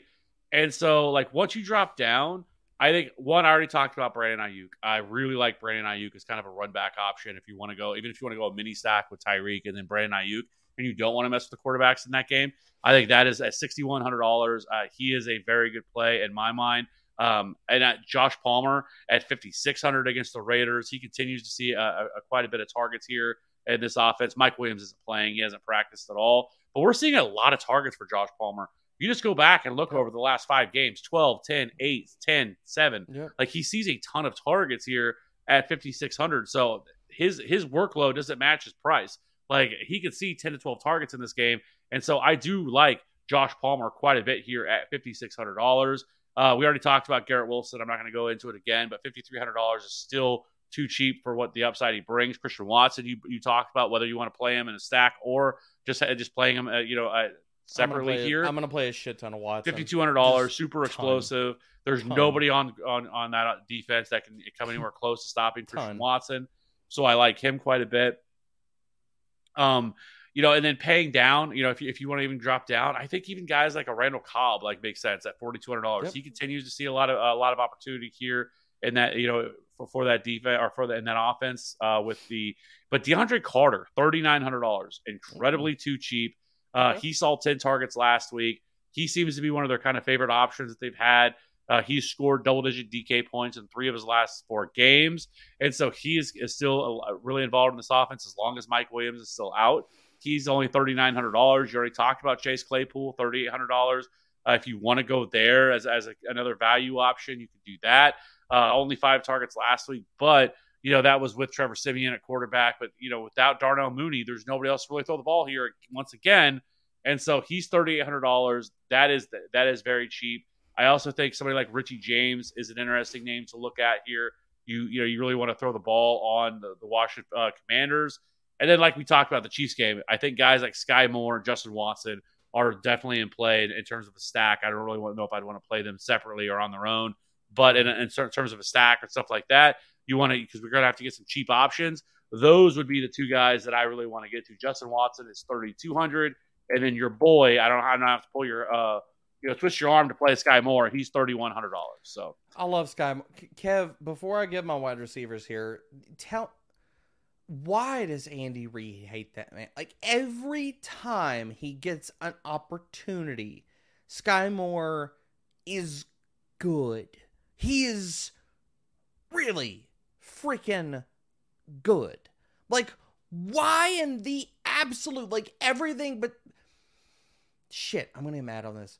Why does Andy Reid bury this kid behind Ma- Marquez Valdez, Scantlings, Demarcus Robinson, cardio ass, go route running ass? Like, why does Scott, why does Andy Reid bury him, dude? Tell me this, Kev. Like, you got your finger on the pulse, you got your ear to the ground on, on Kansas City country. Tell me why does Andy Reid hate Skyy Moore? Like, what did he shit in his cornflakes? Like, what, what, what was the deal? I don't think it's so much that. I think it's him learning the God damn offense, and he does make some bad mistakes. Obviously, the uh, fumbles and the which I don't even know why he's Just- back there. Don't Like, put him he- on punt return, Which they He's finally did. He's finally punt done. returner. Like, Which, Jesus. which it's funny though because even still, Dave Toub, their special teams coach, said today that that Justin Watson is now the punt returner, but good. they are but they are still going to have. Skyy Moore work on it in practice. So that means they're not done with the experience yet. I don't get why. So It crushes his confidence, but he has seen 12 targets over the last two games, and so they Yeah. are utilizing him more. We'll have to see how this is going to play out once Hardman comes back. I think Hardman will be back in the next week or two, and then who knows with Kadarius Toney. But I don't uh, get it. but yeah, I, I don't either. He looks really good. Like you see the stuff, like you see why they drafted him and why everybody like, like me and you loved him when he was coming Why out. we love him because every time that he runs a route, like his targets per route run are through the roof, and it's the thing about it is like people look at that like on the page and they say, "Oh, they schemed up plays for him." If you watch it, it's not because they're scheming up plays for him. It's because he's earning the targets. He's outside, and good lord, help me. If Cris Collinsworth or Joe Buck call Skyy Moore a pure slot receiver one more damn time, I swear to God, I'm gonna hate throw the damn remote against the wall. He can play outside. He played outside in college. He's played outside the entirety of the freaking NFL when he's been out there. Like, he's not a pure slot wide receiver. You're an idiot if you think that. It's just because he's short and he's stock. Like, he's short and he's thick. And he and people comped him to Golden Tate. Outside of that, it's a dumb narrative. Yeah, and um, he's clearly better than Marcus Valdez. Marcus Valdez Oh, sure, to just Lord, drop balls, is. which is what he's always done Mm. throughout his career. So, but yeah, but thirty one hundred dollar um, MV or MVS thirty one hundred dollar Skyy Moore, I think is uh, super interesting. And lastly, I did. I know I'm going to go way back up here, but I, I skipped over him. Somebody I want to talk about, and that's Christian Kirk. I think Oh, going to chase- good. I was gonna bring him up if you didn't. I Well, love peop- Christian Kirk. People are going Love to him. chase what happened with last week with Zay Jones, right? Yep, He is cheaper. He's sure are. forty nine hundred dollars. Christian Kirk is sixty three hundred dollars. Christian Kirk is definitely the baller in this offense, He's right? gonna crush, dude. He still He's saw nine crush. targets last week. He saw 12 the week before that, nine the week before that. He sees a lot of volume. This is a great matchup against Detroit. He's $6,300, which is still, you can make a case for the volume that he sees that, that is too cheap for what, what production he has. I mean, past last Yep. week, week 10 against Kansas City, 34 and a half. You know, uh, then you have the, the Raiders. He should be a 7K wide receiver. Straight Yes. up. He should be a seven. He should be up there where where Amon-Ra. He should be sandwiched in between Tee Higgins and Amon-Ra. To be honest. Yeah, and I like Zay Jones. Like he's somebody that I've talked about all year, but he's not going to see the ridiculous amount of targets that he saw last week. Mm-mm. You know, and No. so for me, I I would much rather have, especially because I think Zay Jones is going to be popular, I think he's going to be more popular than Christian Kirk because of what he did last I'm week. Because people like to chase the box score. Oh yeah, he's chalky, dude. Like he's projecting at twenty five percent right now. yeah, no thanks. That that Uh, is that is such a donkey play. Um, and I'll get into it in a second why it's a donkey play, but it's a donkey play. Yeah, so that he- I wanted to, I wanted to make sure I hit on him um, before uh 'cause when that, but I guess you're going to talk about him. So hit us with the wide receivers, kind of in that mid to lower tier guys. You're excited, you want to play? So, um, yeah, I mean, look, I, I, I love the high price guys. I love Amon-Ra St. Brown. I love Christian Kirk. I'm gonna have a ton of both of those guys. Actually, that's one of my favorite minis of the week because Jacksonville is bottom five versus YAC. They have allowed the most missed, missed tackles in the NFL. So Amon-Ra St. Brown is going to freaking smash, and Christian Kirk on the other side is going to smash. Um, and to get into why Zay Jones is a donkey play. So people are re- they realize that now. If you read the primer last week, you already knew going into the game. When I heard people talking about, "Oh, Baltimore's been bad versus slot wide receivers," that was true at the beginning of the season, but they are not playing Damarion Williams anymore. They moved Marlon Humphrey into the slot. Christian Kirk was going to get him. Brandon Stephens on the outside is who you pick on. I was really high on Marvin Jones. I picked the wrong damn Jones because then Zay went off and had a freaking day. So chasing the Zay Jones production is not something that anybody needs to be doing because that was purely matchup specific. That was purely because Christian Kirk was locked down with Marlon Humphrey and still he even got the volume, but he didn't do anything with it. Now this week, Detroit Lions are top five in fantasy points per game allowed to slot wide receivers. Will Harris in the slot is god awful. So I love Christian Kirk. You could play him as a one off, you can play him in mini stacks. He is going to eviscerate this week. Uh, moving down the board, I already talked about it, man. Like, it, the thing of it is, it comes down to a really, really simple uh, way to diagnose it. Does the team run a lot of man? All right. DK Metcalf week, baby. Does the team run a lot of zone? It is Tyler Lockett week. The Rams run zone at one of the highest rates in the NFL. Ramsey and Troy Hill on the outside have been in zone. It's off the top of my head, it's like 60 to 65% of their coverage snaps. Tyler Lockett is going to crush them. Tyler Lockett is now projecting at like 5 to 7%. I won't be surprised if you see him in a lot of contests. And considering um, if people like, all it takes in that range is for Davante Adams, uh, not Devonte DeVonta Smith to pick up a little bit more, Christian Kirk to pick up a little bit more, Uh, Terry McLaurin or Juju to pick up a little more steam, or Joshua Palmer, and Tyler Lockett is going to be a sub 5% wide receiver. Tyler Lockett is going to, he's going to crush. I love him so much as a tournament play this week. Um, I like your call. I mean, we've talked about Juju, Josh Palmer. Um, I, again, I'm going to play a lot of Aaron Rodgers. And it, the thing of it is, Kev, is that the ceilings for these wide receivers, people want to fade the fact that Christian Watson has been breaking shit lately. Why? Why do you want to do that? How many times and how many different years do we have to see rookie wide receivers go on tears? Like, how many times last year, Kev, did people say, well, Amon St. Brown can't do it again? Oh, shit, he did it again. Amon St. Brown can't do it again. Well, damn it, he did it again. It's the same thing with Christian Watson. The matchup is there. Between him and Allen Lazard, if you're looking at cheap pivots, um, for tournaments off of Garrett Wilson. Christian Watson is right now is looking like he's going to carry half the roster percentage of Garrett Wilson. He has the same ceiling, and I can grab you a case of like go look at the Cowboys game. His ceiling's actually higher than Garrett Wilson.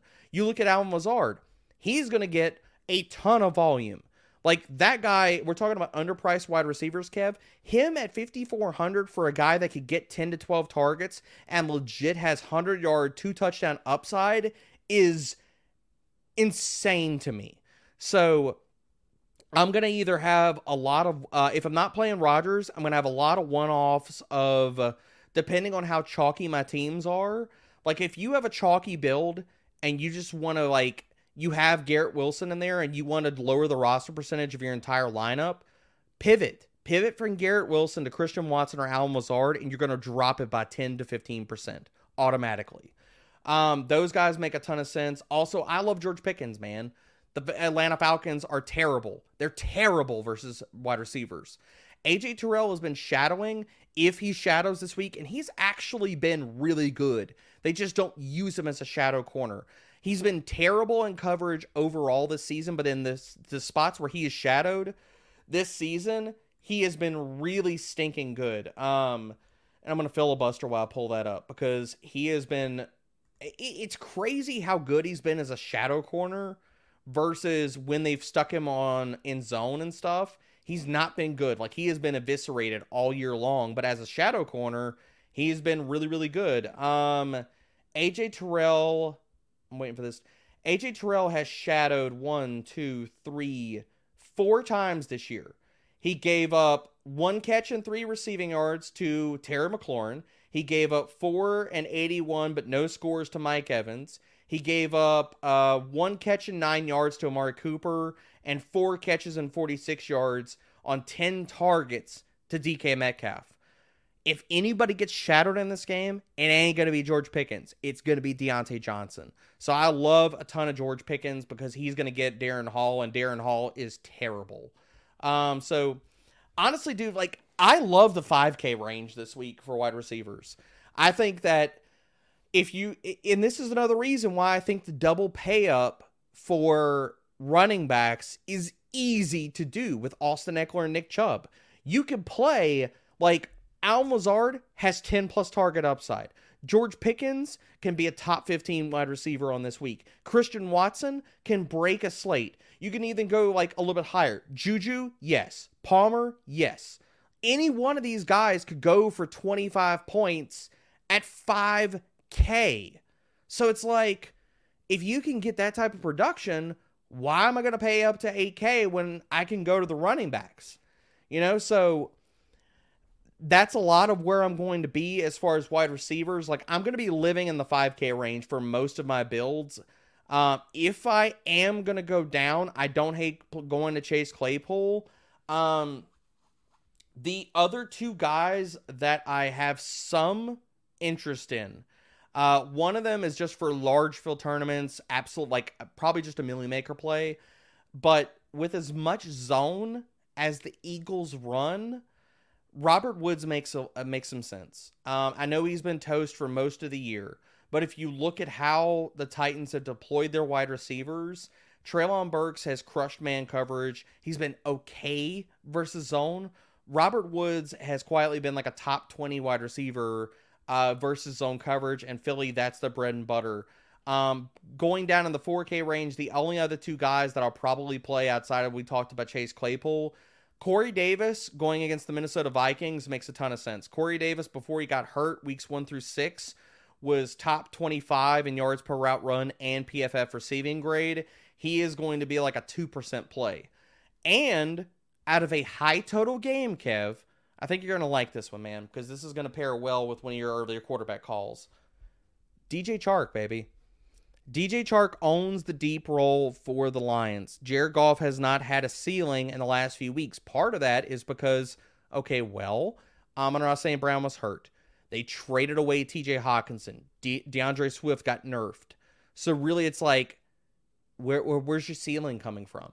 Where are the playmakers he needed at the beginning of the season? He had Chark early in the season before he got hurt. DJ Chark came back. He's played two games. The first game they eased him back. He ran seven routes. I think it was six or seven routes.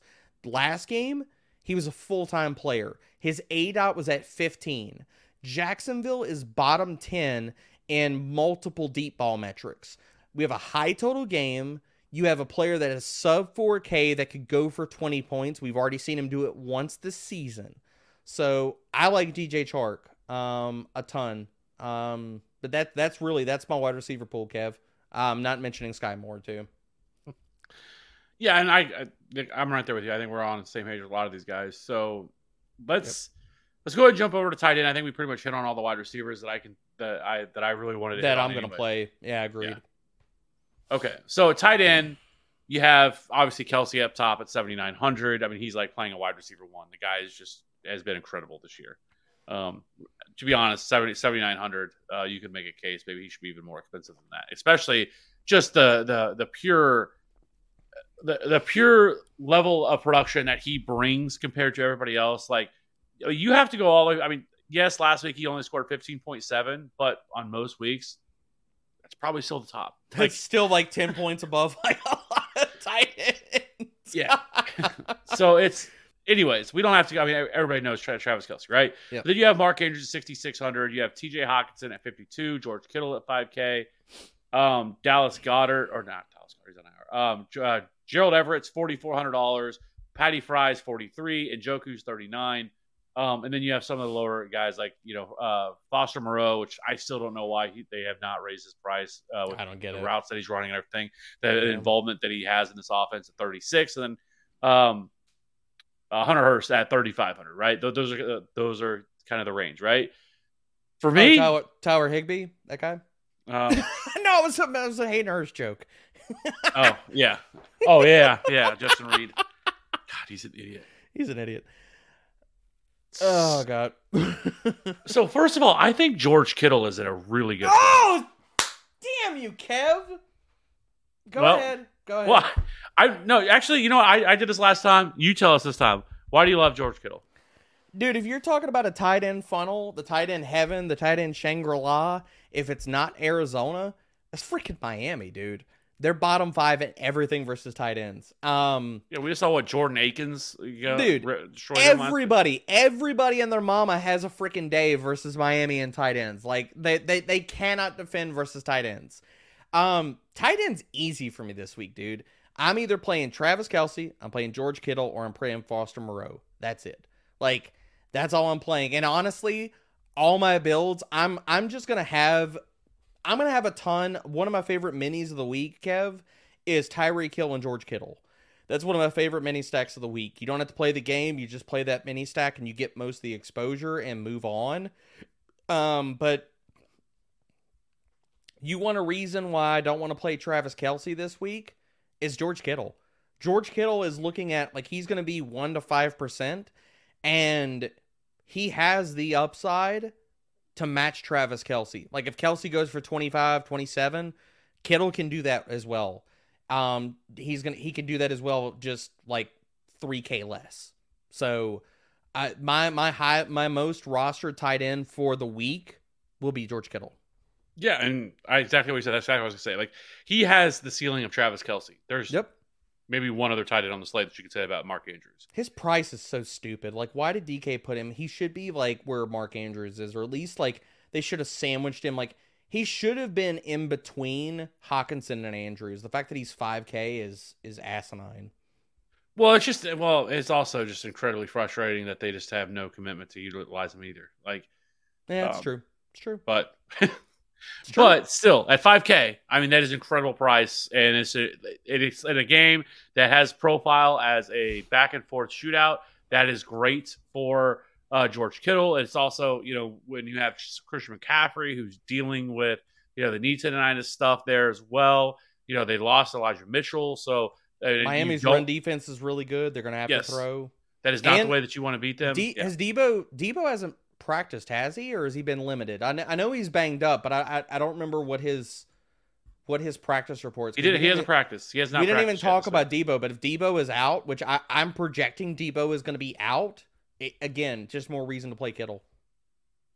Oh yeah, him and him and Aiyuk. And then it becomes even more of a consolidated target share. And then Yes, that sir. would also bring in Jauan Jennings even more so at thirty. Yep. I think he's thirty one hundred dollars. But Yep, yes, agreed. George Kittle is definitely the. Uh, I think the guy that I definitely am going to try to get the most exposure to if I can, uh, depending on how Agreed. the Bills play out. I, I 100% agree with Foster Moreau. And then you know, I think that's that's uh, you know probably it. Like Tyler Conklin, I don't know. I guess he's interesting. If you play but- Justin Herbert, then tack on pull the Matty D and tack on Gerald Everett to your your Herbert stacks. But past that, I'm just not getting there. I, I like Conklin as a matchup play, but in DK, like we, I just do you think we have to go there? That's kind of where I'm at. Like I, I don't I just don't think we have to go there. There's so much like honestly, like I think there's just a shit ton of value on this slate, Kev, and we could get more open up with the running backs and stuff too. So Yeah. So for me, I don't think there's really much else to talk about in tight end because there's really nobody else outside of like No. again, you know, correlating your, your stack with the, with the tight end, you know, in there. That, mhm. um, but other than that, like as just kind of like one offs or like not playing him in the stack, like there's really nobody else. Uh, Patty Fry, I guess I just wanted to mention him just just because his uh, on most weeks the amount of targets that he sees. I mean, last week he only saw four, but Dude, prior to that, I mean, 12, 7, 7, 9. He sees a lot of targets. A good matchup against Atlanta. He's forty three hundred dollars. So Yep. you know, if you want to do that, he that, is I- going to blow up for like a 25 or 30 point game one of these freaking weeks. Like he keeps doing this where he gets like 9 to 12 targets, has like 80 yards and no scores. Like he is going to have like a 20 to 25 point game before we close the books on this season. I I I I, I don't know when it's coming, but it's coming. Yeah, I'm I'm yeah, I agree. So anyways, let's go ahead and jump over to defense. Then we kind of hit on all the guys that we really want to hit on anyways here. so I can tell you this when I immediately kind of uh, usually like Monday morning or Sunday night, depending on when they drop the slate, I'll just kind of go through this like just peruse, just take a look, just take a gander, kind of just scroll through, see if there's anything oh, crazy know, that stands out to me. I usually And the a first thing that stood out to me was the Steelers at twenty six hundred dollars. Oh like, man, same. how in the actual fuck are the Steelers twenty six hundred dollars against the Falcons? And I was like, well, that's chalk. They are going to be chalk. I, I, Oh, I, I'm. I'm curious to see what their ownership's going to be, but it's going to be high. They they're chalk, but they're not that bad. They're, they're projecting between 10 and 15 percent. See, now that's not. I was thinking like Chiefs chalk last week, like they were, like they were, like twenty There's five. seven defenses that are projecting between five and ten that are pulling that pulling it off of them. But I I think in some contests you could see Pittsburgh get up to like twenty percent, twenty five percent. But even at that, like I don't care. I'll play them. No, yeah, I have no problem playing them either. And so twenty six hundred, I'm like, yeah, I'm just going to lock them in. Yeah, Steelers, I- you know, they got JJ Watt back. Uh, Marcus Mariota makes a lot of really bad decisions and makes a lot of Yeah. really bad throws. So, yeah, I, I really like, uh, you know, going with the Steelers at twenty six hundred dollars. Is there anybody else that stands out to you? I mean, defense is easy. It's one of three guys. It's it's literally just play the Steelers, play the Jets, or play the Titans. That's it, and move on. Like I'm not, I don't, I don't pay up. I don't care about eating chalk. I don't give a shit. Like I, to be honest, Kev, I'll put the t- the Titans as a placeholder, and if my build totally works out with all my build, and I do this every week. Like I put the min defense in as a placeholder, and when I build my lineups, whatever I have left over, I toss onto defense. And if I don't have anything left over, I don't care. I'm not blowing up a build for a defense. I will never do that. It do, it's not worth it ever. Oh yeah, I I did the same thing a few weeks ago. I think it was the maybe it was the Colts. That they were men. They were twenty two hundred dollars. Yeah. and I plugged them and they scored like eight or nine. It was great. Like, yeah, I mean, like, I, I don't understand why people talk about it. And like you hear DFS shows and they're like, "Hey man, so like the 4K defense, I'm gonna play. Uh, you know, they have a really good defensive matchup. I think I'm gonna go up to the Ravens at 4K. What do you think? Uh, because I don't want to eat the chalk at DST. Like I don't give a shit about that. Like I'm not blowing up a build. All you're doing by playing a DST is you're saying one of two things. Um, one, my lineup doesn't need this DST to score to take down a tournament. Two, if all the defenses in that range fail and that defense fails, it doesn't matter anyway. Three, if one of the defenses goes off, like if the Ravens go off this week at 4K and nobody plays them, it does not matter. No, and I would rather save the money anyways and and and, and utilize it somewhere else. So you know, Same. so I can see a lot of people talk about the Seahawks this week against the Rams because it's Bryce Perkins. But you want to know what? Yep. They're not going to throw the ball they're- very They're ten percent. They're going to 10%. run the shit out of the ball, Yeah. right? And that was the problem. And I think that's something we should have thought about more with playing the Chiefs last week, right? Was Yeah, they're that's fair. not going to throw the ball. They are going to continue. They don't care. Like they know their season's over. Like they're not going to put Yep. Bryce Perkins out there and have him throw the ball forty times. It's just not going to happen. So all they're going to do, at, at the very least, he's going to get short short dump offs. They're going to have him run, which is what they did a lot. So, but I do think a lot of people are going to talk about the Seahawks. I think it's going to be a huge mistake. I don't want any part of the Yeah, Seahawks. they're they're ten percent right now. Um, same thing with the Ravens. They're like at ten percent. People are gonna play like if Fields is out. People will talk themselves into playing the Packers because they'll say, "Oh, the backup quarterback." But and then it's like, have you watched the Bears' offense? They want to run the ball the entire game. Where are your turnovers and your sacks? Where are the actual things that score you points? They're not there. So w- what are we doing here, people? Yeah, and I, I think the other one that would probably stand out to me a little bit could be the Jaguars, just because their defense has played Yeah, well at fair. times. Jared Goff can make some mistakes, and really, like people are always afraid of playing defenses and high scoring games, Yep, and they are. it's it's it, it is a great strategy to attack that because you're because it because it's high scoring. There's going to be so many more opportunities for the passing game They for throw. interceptions, pick sixes. Yeah. That's all you need. Like that, they, They can give up thirty, but if they get a pick six, you know, you can easily be the you know the top scoring. And generally speaking, those defenses are going to be down towards the bottom because of you know because because of what the game script looks like. to your point on that, that's one of the reasons why I'm going to play the Jets over the Steelers. They're exactly the same price. Atlanta loves to run, run, run, run, run, run, run, run, run the ball. Now Mariota does a lot of dumb shit. I mean that that that that's part of it. But the other side of that, the Jets defense is legit, and we've seen Kirk Cousins do a lot of dumb shit too. he Um, really struggles under pressure. Yes. and there and and the thing we can definitively say is Minnesota is going to throw the ball more than Atlanta. That that is tried and true. It's going to happen. So I'm probably the more I think through this, Kev, and I and honestly, like I, I love getting on these shows because a lot of these thought experience and like as we talk through the slate, like more things kind of percolate. But I think probably my favorite defense of the week is probably going to be the Jets. I, I don't hate that whatsoever. Twenty six hundred dollars. That is incredible. I mean, they have been a very very They're lucrative so defense. freaking good, man. Like it's kind of like uh, you know, Walito in the chat said, you know, the Jets uh, versus the Bills a few weeks ago, and they were nobody played them because they were playing the Bills, and they were played the 'em. best defense on the slate. I played them. And I mean, you look at what they scored, like, good lord, man. I didn't even know this. 8, 10, 10, 10, 8, 7, 20, 9, 12, 4, 2. You have to go all the way back to week three to find a week that the Jets have not scored at least seven points on defense. And they have 20 point upside. Like, that's. Yeah, I'm playing all the Jets. playing Jets. Yeah, I don't disagree. All right, so let us go ahead and build this lineup. We're almost an hour thirty. We've done it. Hey, we, we kind of screwed. You know, went through the. I mean. I was hoping we get to two hours here, Kev. I mean, I, I was hoping we go into the next calendar day. How long is it before midnight? Can we can we make it? Can we? Oh, Oh, we got thirteen minutes. We can make we can make it in Central Time. yeah. Uh, Walito or Walito, uh, Maddie would be uh, cussing up and down right now if, if this was uh, if he was here, but he's not. So Oh he's- no, he's sleeping in the in the nice hotel room that that Kob got him or, or DK has has got him. Um, Then again, so, he you know. might be awake though because it's what two hours behind, so it's only nine forty-seven there. So he actually might still be awake. Well, that's if he brought like his Xbox or something like that. If he's gaming or something, then yes. that is true. So, all right, let's go ahead and build this lineup.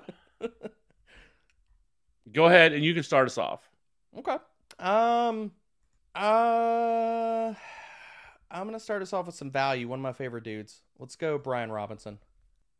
All right. Where are you heading, Kev? You know what? I'm gonna do it. If he's gonna be still- if he's not gonna be highly owned, let's see what a chief let's see what a chief stack looks like here. All right. So you going Patty? Yep.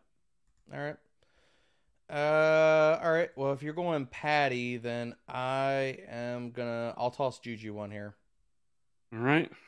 Well, I'm gonna do the run back, and I'm gonna go. Ja'Marr, I'm gonna go Ja'Marr Chase. Oof. All right. I like it. Um. I'm just gonna get go ahead and get this out of the way. That way we know how much we're working with. Uh, Jets defense. All right. Trying to see here what we could do because I'm Yep. I'm kind of. Th- I was like, well, should we go with Pacheco here? I kind of talked about him, but then at the same time, I could just lock in Sky Good. Moore. Good. But I do like a lot of these 5K wide receivers. We're not going to go Travis Kelce, so Do you want me to flip it back? That way I can give us some value because I already know where I'm going to go in my next one. You All right, go ahead. Uh, DJ Chark. So now we got 5400. We could go Skyy. Do would you rather go Skyy? Because that would put us at 3K or 3100. All I'm thinking is like get the value guy in here. I'll leave it to you. It's either Chark or Skyy or So Skyy, at least fifty seven hundred dollars a piece. What we I wonder so let's see. I just want to see. If we went George Kittle at tight end, yeah. I was just about flex, to plug him in there. go Tyreek, there's not enough. I was hoping we could we could get something in there, but we only have thirty three hundred dollars left. We would not have enough. Damn. Mm. You'd have to sacrifice the chase run back. Do you want to keep Kittle in there? Are we doing that? Yeah, I'll, I'll- I'll keep All him right. there. Okay. So it's still uh, to you, right? So we got running back and flex. Hmm. You know what we could do? We could pay up for another uh, for another running back and could. still have enough to get a value player in We there. Let's go. If we went Chubb, that would leave forty one hundred dollars left. Yep, we could do that. Put Chubb in there, and then forty one hundred. So who would you go with at for at? Uh, let me go down to the forty one hundred. See who's available. Uh, you know what? Let's get leverage off of the Garrett Wilson chalk. Let's go Corey Davis, and that that actually correlates because then it's Corey Davis and the Jets defense. All right. Well, we're gonna lock this in. I think this. I like this. This is a sexy lineup, dude. there's a lot of different this. stuff we could do here if, if some things change. You know, if if, if you want to do something a little different, really just dropping Nick Chubb, I think could really open up some other options. If you really don't, if you people don't feel comfortable going Corey Davis, um, there's some other options here. Um, so this lineup is Patrick Mahomes, Brian Robinson, Nick Chubb, Juju Smith-Schuster, Ja'Marr Chase, Skyy Moore, George Kittle, Corey Davis, and the Jets D with no dollars remaining. We are going to lock this in. I like it. Walito, uh, as per usual, thoughts on this lineup: Derek Carr, Austin Ekeler, Brian Robinson, Davante Adams, Amon-Ra St. Brown, Christian Kirk, Tyler Conklin, Olamide Zaccheaus is okay. So we're going really off the board here, and then and the Titans D. I mean, I don't hate it. I don't hate it. Um, I guess the the only thing I'd say, Walito, is if you're playing for the car ceiling, then I would like to correlate um, Moreau with that. I, I forget what their price difference is. I don't think it's much. Are they like the same price? How would you? so Uh, wouldn't you? Wouldn't you feel better though? Like, or, let me know how you feel about this. If you drop, Oh, they are Carr- different. They are different. Like five hundred, but Let me see something. See now, because what if you drop from Carr because you have Amon-Ra St. Brown, you have Davante Adams or not Davante Adams, you have um Amon-Ra and you have Christian Kirk in there, right? So let's say you go why don't you just drop to, to Law? Drop drop to Trevor Lawrence. or Trevor. I mean, wh- where's Derek Carr? He's what six? Carr is fifty six. He's actually less, right? He's Oh, he actually is, less he than is Trevor. Lawrence. And then you want to go Ekeler, that's fine. You can keep the same mini stack with Davante Adams. Yeah. and Ekeler in there. And so that's fine. We can do that. You want to go Brian Robinson? Cool. Don't mind that. And what is uh Amon-Ra? Plug him in. Let's see. So you know if this is gonna work. Kirk. Conklin. What do you Uh, have? Zaccheaus, Zaccheaus is thirty six hundred. I guess I guess my only hang up with this lineup, I like this lineup a lot, but I think that you can I think that I would rather you go with like one of the high total guys. Like if you're going to go low to Zaccheaus, like I'd rather plug in Skyy Moore and then get you up to with that extra 500, get you up to Foster Moreau, and then you're correlating better with Derek Carr. Because if Carr goes off, it's it's Adams, yeah, but you know the ball. If it's not going to Adams or Jacobs, it's going to go to Moreau or uh, Mack Hollins. Like that offense is super condensed. So I, I would much rather you like play the two v two of Moreau and Skyy Moore over Zaccheaus and Conklin. But that's me. Or Or or or what if you did this? all right, I'm waiting. I made I made a few little liberties with with your lineup here. Not much. It's mostly the same. Just just little tweaks, little tweaks. I went Jared Goff at quarterback. Okay. With Amon St. Brown, Christian Kirk. I plugged in DJ Chark. I removed Olamide Zaccheaus. So we got the stack there for that. Yeah, We I go. can- We you keep Austin Ekeler and Davante Adams, right? Yeah. But you keep the Titans as well. But you drop from Brian Robinson to Jaylen Warren, who's forty nine hundred dollars, and now it all fits. And All that fits. Ah, that's that's pretty. I So really it would that. be Jared Goff, Austin Ekeler, uh, Warren, Davante Adams, Amon-Ra St. Brown, Christian Kirk, Tyler Conklin, DJ Chark, and Titans D. And and you know the great thing about that too, Kev. Um, and i- if you want to go this way, Walito, uh, one of the the good things about this, Kev, is what you did is you're getting exposure to multiple high total games. Like you have your main stack is in a 51 total game between Detroit and Jacksonville, and then your other mini stacks are with Ekeler and Adams. You're in another 50 point total game. Like that's one of the things that I think a lot of people don't do enough of is that you can really easily stay in high total games. You could take the high total games in GPPs and say, all right, if there's a shit ton of scoring in this game, this game, this game, okay, how do I build a lineup with parts from the high total games? Like you could pick out Skyy, you could pick out DJ Chark, you could pick out all these guys and just saying, if the scoring goes other places or it goes to the cheap guys, then I'm still in hi- all high total games, then it's Yahtzee if it all hits. Yeah. So I really like this lineup a lot. So Yep. Well, you do whatever you want to do. Obviously, you know you asked about the lineup. This that that is what I would do. Like that's how I, I, I like your I like your build, Kev. I like your build better than my idea, to be honest. I like it, my problem with Carr is that yeah, he's he's been better, but like what's what's your ceiling with Derek Carr? Like like what, what's he's not going to get you 30. Like the last 2 weeks he's had good games and those good games have resulted in 22 and 23 points. Like he's got 3 games of at least 22 points on the entire season. Like he, can he get you 30? No, he can't get you 30. Can Trevor Lawrence get close to that? Sure. Jared Goff? Um, I want to see Jared Goff has gotten 30 at least one. Yeah, he's gotten 37 this year, and he's gotten 26. So he has two outings this year where he's proved that he can get you higher scoring games than even Derek Carr. What's up, Leo? Oh, damn, it's morning in Germany? Well, shit. I'm sitting here nightcapping. You have your morning coffee, and I'll have my whiskey. Yeah.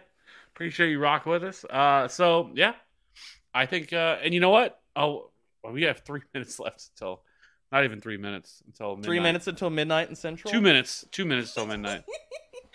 We're just filibustering now so we can make the quota. We're not going to make it to two hours because I think Kev might fall asleep at the desk. No, yeah, I, we're not. But we got a little. We got to start a little later than normal. Uh, Like I said, Maddie. yeah, that's my fault. That's on me, fam. no, it's not a big deal at all. But Maddie would have would have snapped by now. Well, yeah, but Maddie, Maddie is the youngest person on this show, but he's the biggest grandpa at all three of us. Oh, I know. Like he's actually a bigger grandpa than probably even Ryan too. Yeah, Um, and he's a you know he's a new dad, new uh new girl oh, dad. did he have? Did he have the baby? No, no, Maddie. Oh well, yeah, yeah. Matt, Matt, yeah. Ryan Ryan has a couple more. Matt, Maddie uses the, the the kiddo as the excuse. I'll call Maddie all the time, and he doesn't answer. I was busy with the kid. Uh huh. Uh huh. I'm gonna call you at KOB, Maddie. I'm saying it right now. So when you don't pick up, w- w- what's your excuse? Oh, I, I was talking to Osimo. My bad. My bad. I was talking to Osimo. yeah. it's got to be a good time though. He, I, it's Mm. which is funny how everything comes together because we talked about that like before the season, right before the season started about because he he also got invited uh similar to from MLB. yeah, yeah, I with, was like, uh, he made the live final, and he did really well at uh at MLB. Yeah, and so we were we were actually we went through the whole thing. He was showing me all like the you know where you get to stay and all this other stuff, and like how how he really wanted to go. And he I made. KOB last year, and I wasn't able to go. I was working and stuff like that, and I honestly I wouldn't have been able to go this week, um, even if I made the live final. Like I had the two seats and stuff, but they crashed and burned. But I wasn't even be able to go anyway because my daughter has a dance recital this week. So uh, as much as that would have killed me, I wouldn't even be uh, living it up the the life fantastique with Maddie right now. Sadly, What's the flavor of whiskey? uh, it's Angel's Envy. So yeah, bourbon. Not really so much like a, a flavored. Although I will drink a lot of honey whiskeys just because they're good sips. Yeah, I'm I'm not like I I, I have like one mode. If I drink, it's just I'm getting fucked up, right? your, your typical like uh like frat guy, like Once once upon a time in Mexico, Kev. Is that oh, oh yeah, there's all kinds of words that, yeah. I know. I've heard them. Yeah. So, but for me now, like I just don't like uh, hangovers. I can't do, and so like, Oh, I don't, dude. I don't, so I don't bad. have that like like that. Like, Yeah, I hey, I'm just have a couple beers, or hey, I'm gonna I'm gonna you know have a couple drinks or whatever. It doesn't work that way. As soon as it Once hits you my get lips, once you get past the the thirties of the thirty like the mid thirties, hangovers are just it's a it's a killer, especially Yeah. with kids. Oh, yeah, for sure. So I'm like Frank the Tank now. Like it's just it, you know, just hits lips. You know, it's just yeah. So I don't drink for I very rarely. I can't tell you the last time I drank. Like it's been a few years. Like it's I, I I'm not against it whatsoever. You know, I like I said I've had plenty of, of party days in my time, but Yeah, well, I live off of uh, whiskey and sour candy uh, during the season. So there's the whiskey and there's the sour patch. That's basically what fuels the primer weekly. So Sour Patch is good. I do like Sour Patch. It's good candy. sour patch is awesome. It's quite good. So, anyways, all right. Well, we have officially hit. It's now twelve oh one. So we we have we've passed the the you know we've we've talked enough. We've rambled enough now. Uh, so I do appreciate everybody rocking with us. We had a pretty solid uh you know in the chat. Love always seeing that chat rocking, going and everything else. And so we will be back again next week for the week fourteen main slate breakdown and get closer and closer to Christmas. So I hope everybody's uh, the holidays. Hope everybody's doing well. Um, you know, this is a tough time of the year for some people, you know, with everything going on. But that being said, I appreciate everybody rock with us. D-Bro, happy uh, that you're able to join me. It's always a great time. And hopefully we can get the tricycle back together at some point, um, you know, here before because we also the Christmas days, the Christmas week slate is amazing. Oh, Christmas week slate. Like I'll, I'll, I, I don't care. I'll, I'll sit here and do the pod from my phone while I'm opening presents. I'm totally down with that, man. Yeah. So we'll, as far yeah. as I'm concerned, every every one of y'all is is family and stuff, and and doing the pod with y'all on, on these holidays and stuff like Thanksgiving is is a rite of passage. A rite of passage. It's a religion. Um, same thing with Christmas, dude. Um, it's it's a blessing. So much love to you uh, and Ryan and Maddie, and the fact that we get to talk ball and we've been doing it for so many years, man. It's, it's awesome. Yeah. So and I, we appreciate it. Appreciate having you around. It's always been a good time. See, I call you an idiot sometimes, but uh, it's all in good fun. Uh, excuse me, uh, fucking idiot. Thank you. Oh, you're much. excuse me. Yeah, you're right. Right. Fucking idiot. That that is how it Yeah. started. Uh, Yeah. That every, everybody gets it. Uh, nobody's immune. So, and I I appreciate Walito always being in the chat, dropping super Kev's chats. way of saying I love that. you. Yeah, it is. Yeah, if I don't call you that, if I don't say anything to you, I don't like you. So, um, it's true. It's true. It's true. Words are never spoken. yeah. And so, anyways, everybody have a great weekend this weekend. This is a, an amazing slate. If you haven't already, you can jump into our absolutely free Discord. It's in the link of every one of our videos, podcasts, all in there. It's free. Uh, so if you have any questions, we're here. Uh, like I said, this is one of the best slates we're probably going to have all, all year with just the amount of, uh, of value mixed with great games that we're going to have on this slate. So hope everybody's able to win some money this weekend, get some money in your pocket before Christmas. Have a good weekend. We will see you all again next week for the DFS Week 14 breakdown. Have a good night. Bye. Think you can tell me what to do? Know who you're talking to? You better get used to the way the bounces. I see what you got. In ounces,